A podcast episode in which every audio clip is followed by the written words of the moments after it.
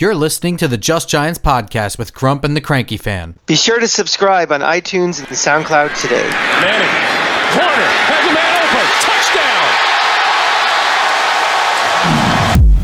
touchdown! Welcome to Just Giants with Grump and the Cranky Fan, the best damn podcast for the best damn football team. I'm your host, the Football Grump. With me is And I- Mike, the Cranky Fan. Your trusty sidekick, the cranky fan. How's it going tonight, Grump? It's going pretty well. We are now two games in the books. That means we're two weeks closer to the regular season. We can stop watching bad preseason games.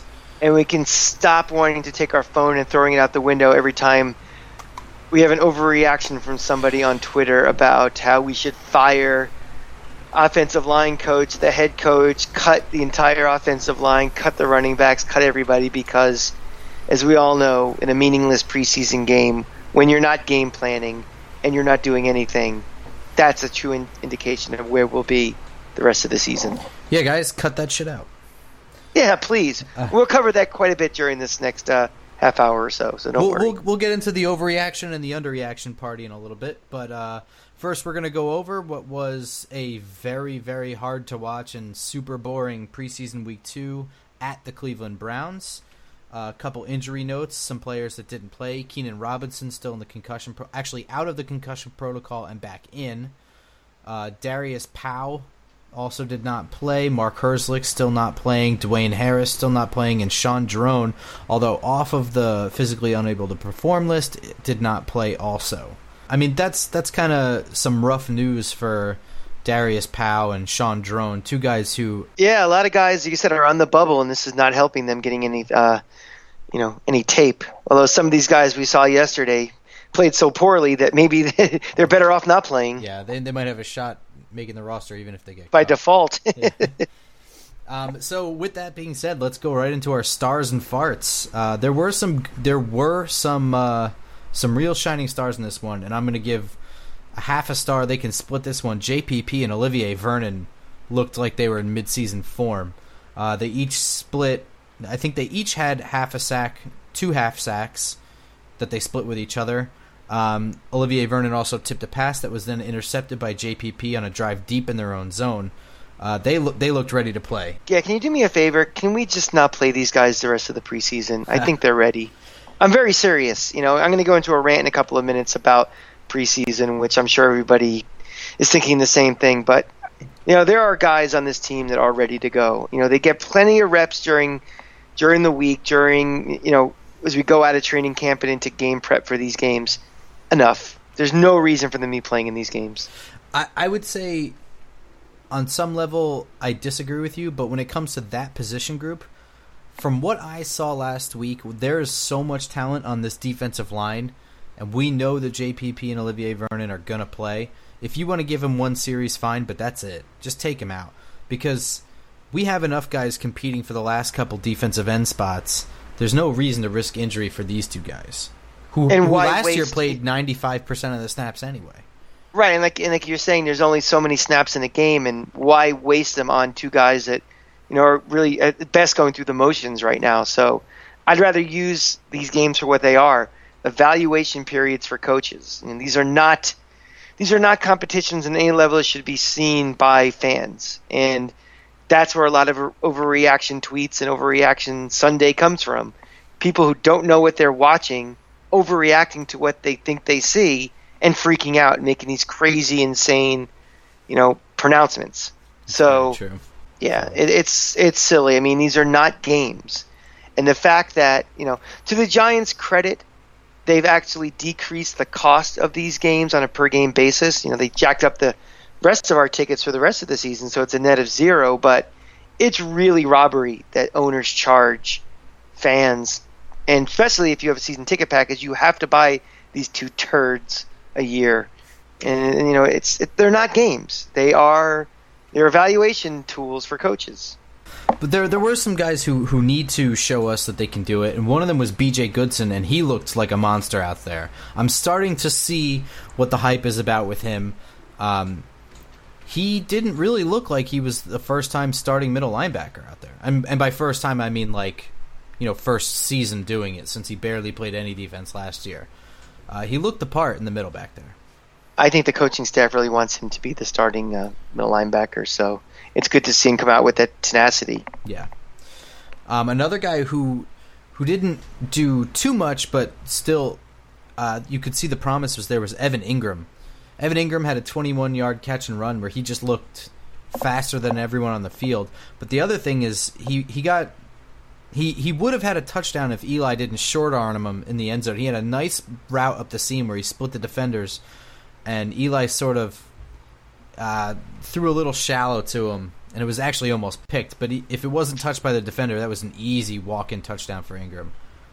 It was unfortunate that one play where he tripped. Yes. And I, I forget I forget what that running back who ran up his back basically because that would have been a nice. Orleans Darkwa, but he did hit It was the hole Darkwa? right. Yeah. yeah.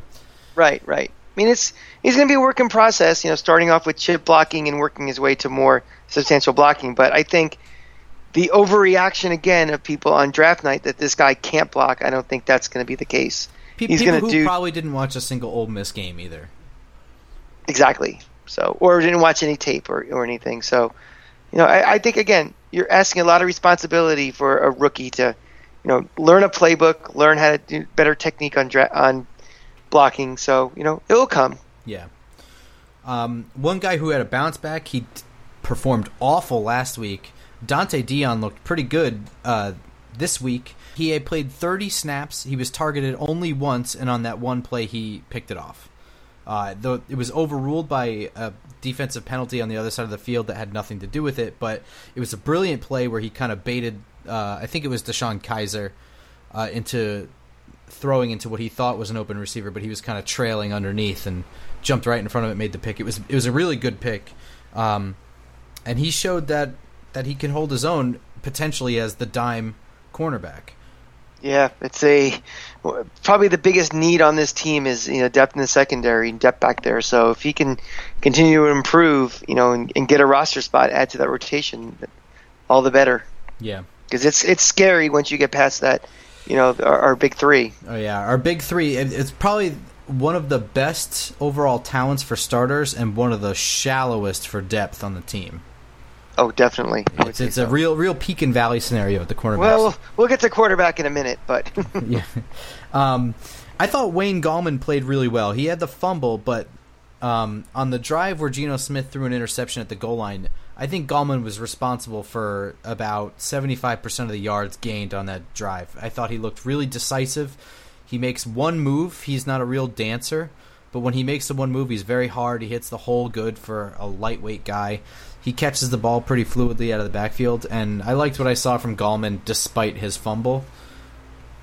well, according to Jon Gruden, he's going to be in the Hall of Fame in a couple of years. So Oh God! Listen, we're gonna hand out some farts later, and I really badly wanted to go on a tirade and give Jon Gruden a fart, and, and for that matter, Sean McDonough. There's some of the worst. I think that's his name, Sean McDonough, the other guy. yeah, I'm actually I'm actually kind of a Sean McDonough guy. He's not that bad, Ah, uh, you know. But when you're paired up with Gruden, it, it's pretty tough. yeah, it's rough. Um, the only other star I have is uh, I thought Aldrick Rosas continuing to hold his own, kicked a 47-yard field goal. He looked fine. His kickoffs looked good. He looks to be in the lead for the uh, kicking competition. I think he was always his job to lose, and I think the extra competition has helped out. And I, I think he's ready to, uh, you know, I think this competition's over. Yeah, cranky fan. I'm gonna go into some farts here, and I'm not gonna Fart lead- time. Yeah, it's it's fart time here, and uh, these they, there were less farts than stars, but man, were they stinkier than the stars were bright. Sterling Shepard looked terrible. He had a couple of drops, and he had the ball literally stripped right out of his hands. He was he was caught dead to rights on a bad play, you know, on a wide receiver screen. He had a guy right in his face, so he spent about ten seconds trying to dance around him like a fool, and then he just kind of took the ball right out of his hands. It was It, Pathetic. here's the thing. Here's the thing about him. He's got the third receiver spot locked up. That doesn't necessarily mean he has playing time locked up. Now all of a sudden we've had a complete overhaul of tight ends. Mm-hmm. You might see two tight ends on the field. And that's going to be at the expense of him. You know, Brandon Marshall's not sitting we have an extra tight end. You know, Beckham's not sitting on the sideline if you have an extra tight end. So it's things like this. If you start, you know, you know, obviously he's in a, in a, in a tier above these Roger Lewis's and, and guys like that for that fourth and fifth receiver. But he's not necessarily above Evan Engram. So that's what I mean. I mean, Yeah, no, That's I, true, too. So if- yeah. so if you're going to go to like you know potentially a two tight end set, that's going to come at his expense. Yep. So he keeps screwing up like this, you might see that more and more. Yeah. Obviously, one game is not an end all be all for any of these guys, let alone last year's second round pick who performed incredibly well. especially proven guys too. I think we, you know, when we're looking at stars and farts in the preseason, we're really trying to evaluate: is this guy, you know, going to make a? Is this going to impact his ability to make the roster or not? Or you know, stars are good to say, yes, this guy's ready to play. He's ready for opening day. Farts to me are more those bubble guys. So Yeah. I'm not gonna I'm not gonna worry too much about that with him. Well, I will say, I think uh, running back Khalid Abdullah ran himself off the roster. The last two weeks, he's looked absolutely abysmal. He can't catch a single pass out of the backfield. He never hits the hole. He runs into his own guys. He trips and falls. Um, I think the chances for making this roster were slim anyway. they so were it's- already slim, and he. But I mean, he, I think he ruined his chance to make any roster in the last two weeks. That's a tough. Remember, uh, this is this is game. Even if you're at a crowded position group, like we have running backs, like we have tight ends, and like we have defensive ends, you're playing for the whole league to see. of course, absolutely. And That's right. With that mad scramble for the cutdown day too, you want to be a viable candidate. uh, and the other guy, uh, defensive end hybrid linebacker Stanley Mapanga, he was he looked utterly confused last night. Uh, he was sort of running around, looking in all directions, and stuff was going right past him. He was getting blocked right out of plays. He's another guy who may have played himself off this roster and potentially off any roster. Uh, he he looked legitimately bad. Yeah, I think we'll just move on from him. Yeah. um, the two guys that were disappointing, again, John Jerry and Weston Richburg. No push whatsoever from the starting offensive line in the middle. I think it's now's a, now's a good time. I think we should have our little conversation about overreaction versus is it time to start reacting? and that's uh, I saved it for you know, last. That's Yeah, right you know, into it, cranky. Yeah, because again, you know, as we're, you know, in this day and age, not only watching the game on the big screen, we also have our phones on and we're watching the Twitter reaction to what we're seeing, and it's amazing. You know, we understand the running game is coming off being worse than the league last year. We, we understand that. We understand there was no overhaul of the offensive line. We are not firing offensive line coaches. We are not firing offensive coordinators. We're not firing head coaches. We are not cutting guys like Flowers based on the performance of what you see in the second preseason game. Everybody needs to chill and remember there is no game planning in these games. You know, we are watching hyper drills. So stop with the overreaction of the sky is falling. Everybody needs to be fired from Jerry Reese to having the league take over ownership from the mayors. Now, at what point do you start actually having an honest reaction to say, is this running game still going to be a major problem? Is this offensive line going to continue to be a major problem? Because what you just said, Grump, we're seeing no push from this offensive line. That's not game planning. That's just, you know, that's what you do. And for someone like Weston Richburg, I don't know what's happened to him in the last 12 to 15 games of watching him. This is a guy that, you know, is up for a, a big contract. The question is, you know, are we going to invest in this guy where he kind of seemed like he peaked over a year ago? To answer your question on overreaction, underreaction, I think the proper reaction is to remember that these guys are not going to lose their roster spots, but they could very well lose their starting spots. John Jerry more so than Weston Richburg. Um, the Giants did sign DJ Fluker, and they knew that while he wasn't as good a pass protector as John Jerry, he's absolutely a better run blocker. And the question is going to be is if DJ Fluker is serviceable enough at pass blocking that he's better than John Jerry is at run blocking. Um, and John Jerry stands a legitimate chance to lose his starting spot. And, and to me, John Jerry is a very good backup right guard and not a very good starting right guard. So he already should be fighting for every little bit he can get. Um, You know something, Grump?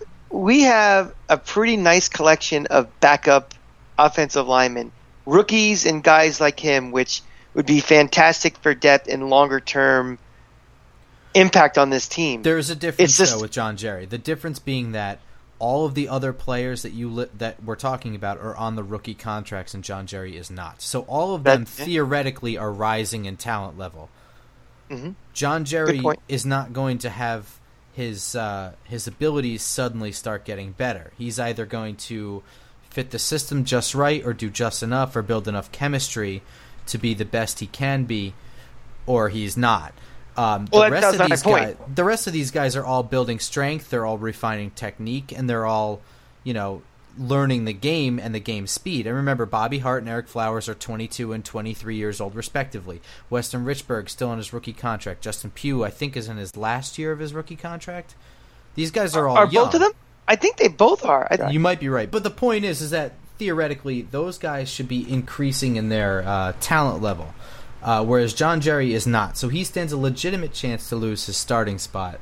Whereas you know Weston Richburg might have some reps taken away from him and given to say Brett Jones or you know whoever, but it it still comes down to your reaction is not should we cut this guy that we drafted only a couple years ago, or it should be should we maybe consider giving somebody else some other reps, or you know what's what's going on here, um, when it comes to getting push in the middle. Now, if you're talking about you know not picking up a blitz or something like that, you know that's sort of game planning. And I'm going to jump into the Ereck Flowers discussion here. Before the game started, I sent off a tweet thread warning people because I've watched this story go from last week's game where Ereck Flowers performed better than expected for people. He wasn't great, but he wasn't bad. He didn't all of the sacks that he gave up were really Josh Johnson and Geno Smith running into the guy that he was trying to block, like directly into him. And then the next 2 days he had two bad practices and people were were thinking this guy was falling again for this guy.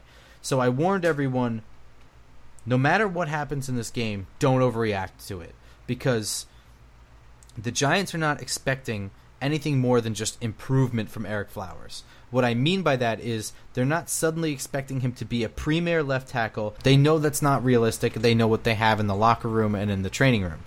What they are expecting is steady improvement from last year. So technique improvement, technique things like that. improvement, yeah, exactly. Just you know, He's not going to be the the thirteenth pick in the draft, which they drafted him for. They they've moved on from that sunk cost. Now it's right. Is the guy a serviceable guy?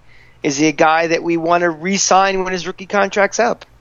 Right, and so as as Ereck Flowers has had a, a bad year last year, and then two rough practices in a row last week, even the media was jumping in, and by media I mean the non-Giants media, like ESPN was highlighting, oh, number one pick in the draft, Myles Garrett is going against maligned left tackle Ereck Flowers.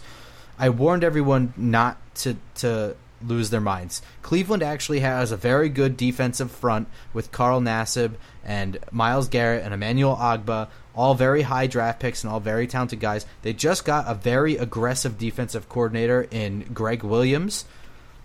Yeah, we'll There's- talk about that. We'll talk about that scumbag in a minute. Yeah. There was a chance that he was going to get abused. Now, if this were a regular season game and not a preseason game, the Giants would most definitely be game planning to give Ereck Flowers some help because they know he's not Tyron Smith and they're going to put a tight end over there. They're going to run quick passing games so that he's not having to block, you know, these premier rushers all on his own or But for a very long period of time. But this but is not thing, a regular Grump. season game. That's what I'm saying. Here's They're not game planning that. So if he gets beat in those scenarios, then they know, oh, well, you know, we're just kind of testing out plays right now. We're not looking for him to win here.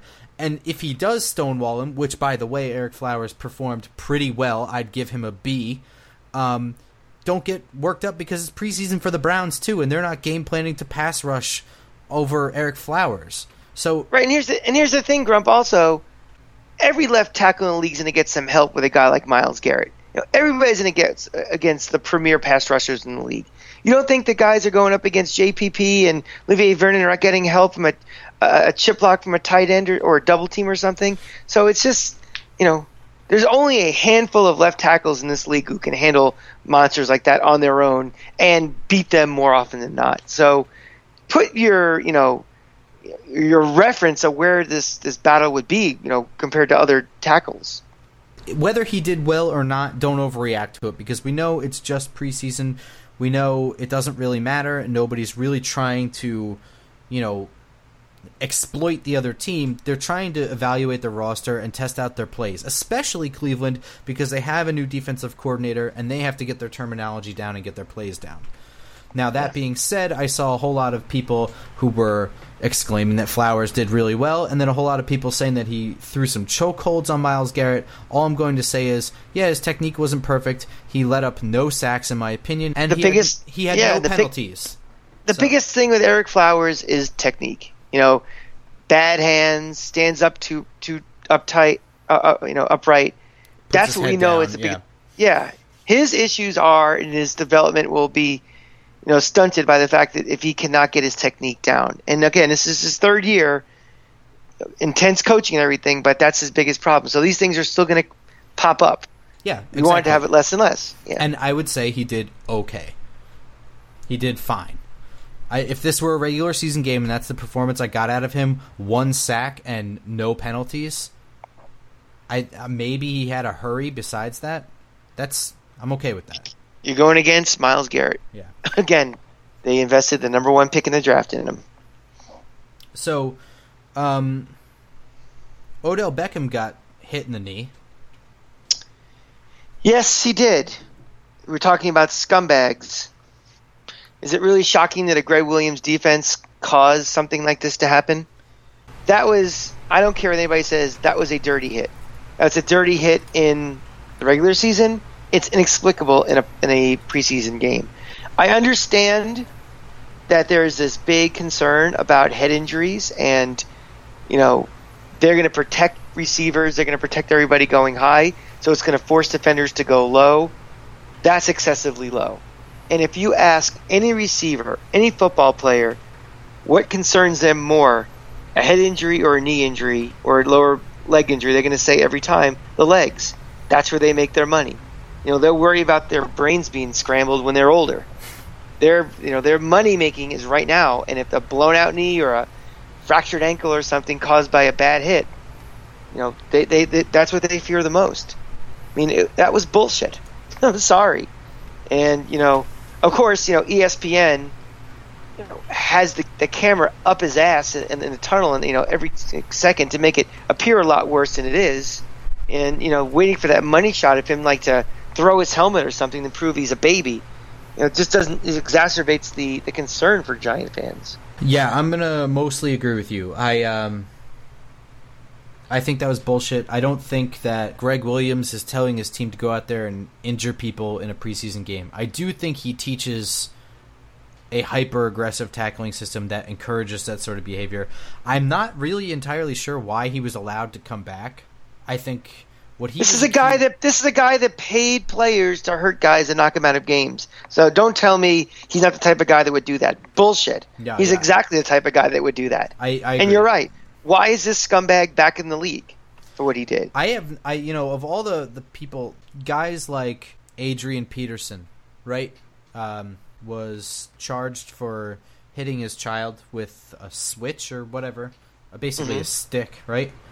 Right? Um, and I'm not gonna excuse anything like that at all. But I mean, what we're talking about there is his personal life and his violation of the personal conduct policy because he makes the NFL look bad. Now, what you're talking about with Gregg Williams, I understand he was suspended for a year, a couple years, A year. a year. Um, he is directly affecting the game and everything the game stands for, and everything the game has done to protect players. He undermines, or at least did. And I don't understand how those two guys get the same penalty. I don't understand how you let a guy like that back in the league. This isn't Pete Rose, who's not allowed in the Hall of Fame for gambling.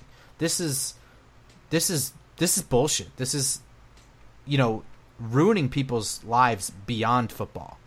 Right, and especially for a league that has a pretty big PR problem on their hands. This is a sport that legitimately in 30 years from now may not be around like as we know it. Yeah. You know, there are a lot of you talk to a lot of parents who are not letting their kids play football because they're concerned about head injuries.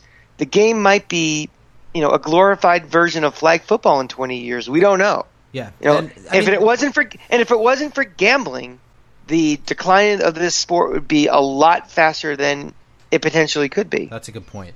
When you have a, you're starting to see a whole generation of kids who are are not allowed to play, Yeah. you know, and combined with you know how much more popular the NBA is relative to it was 15 years ago, the emergence of soccer as a you know a additional sport in America. You know, football isn't the only option for some you know kids in like poorer sections of the South or the Midwest or, or California. So it, it's it's so my, my point being for this is that you don't need people to acceler- accelerate that concern about injury and a guy that you know appears soft for a guy like that. I just don't understand why the guy's still in the league.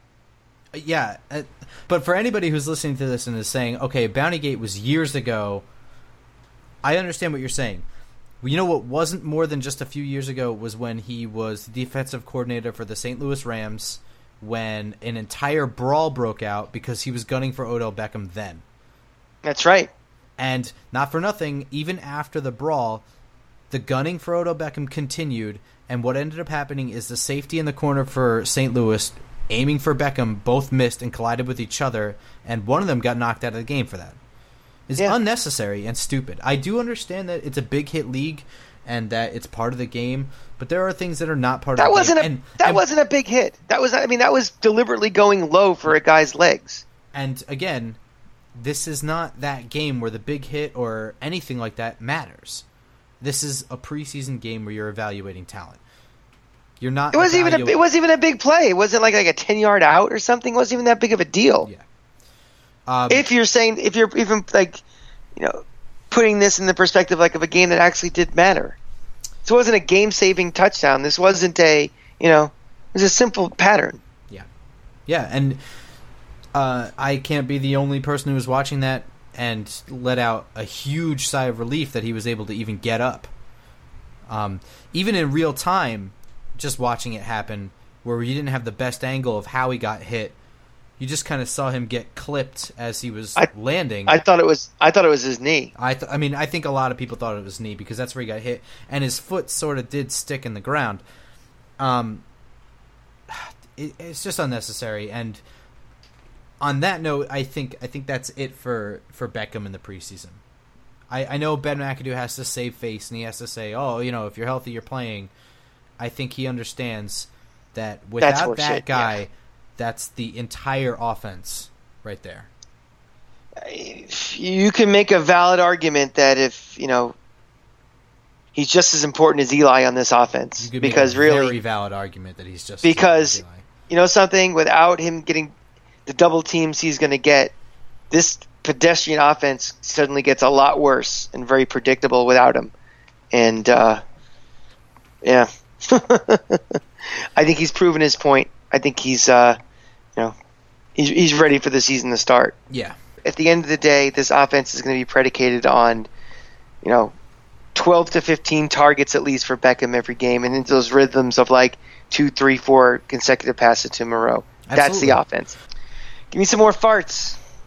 that was those were my farts. Well, I got a couple of farts. I think I'm sorry, but both of these backup quarterbacks suck. Oh. I mean, you know, they they they are both, you know, Geno Smith continues to make the same stupid mistakes he always does. Josh Johnson doesn't even shouldn't even be anywhere near a stadium. I mean, we've said this a hundred times. If, if if Eli goes down, season's over. That's that. But you know, the question becomes, and it may not be too early to ask this question: Do we save the roster spot and just, you know, let it ride with Davis Webb and hope for the best? I mean, I don't know what these two guys give you.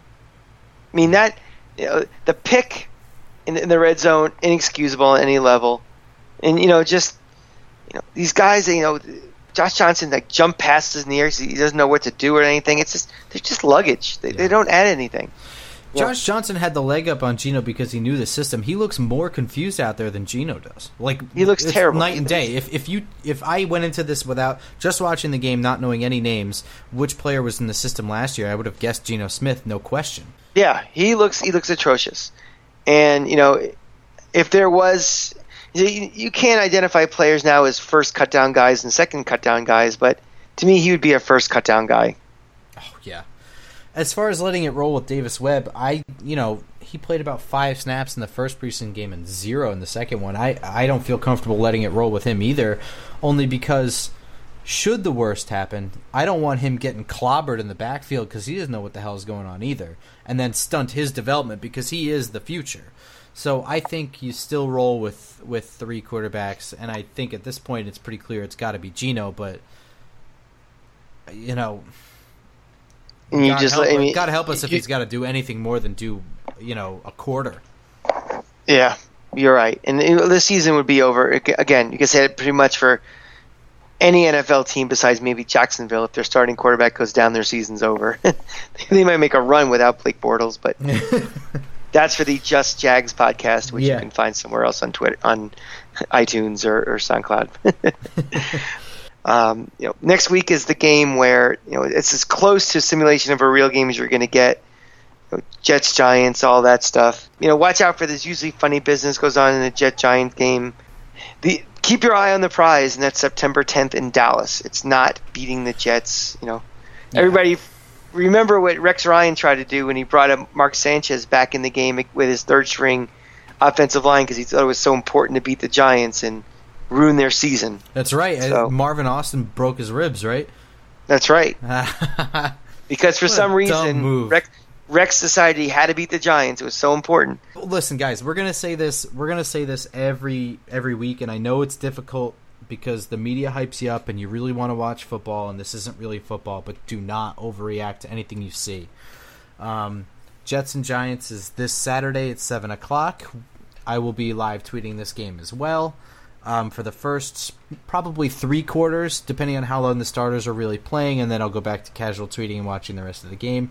And we will have a fresh new podcast for you early next week for your morning commute. Subscribe to us on iTunes, leave us a good five star rating. If you have any issues or comments or concerns, give us a five star rating and tell us what you want to improve. if, you, if you think we suck, give us a five star rating, Yes. please. we can also be found on SoundCloud. Again, it's Just Giants Podcast. If you want to follow my live tweeting of games and all such other reactions to news, um, I am at football underscore grump on Twitter, and our podcast is at Just Giants Pod. You can find me at the Cranky Fan, and if you're into the Florida Gators, our season starting next week in Dallas against Michigan, you can listen to my companion podcast, Mark and the Cranky Fan, um, also on iTunes and SoundCloud as well. All right, and with that, go Giants. Go Giants!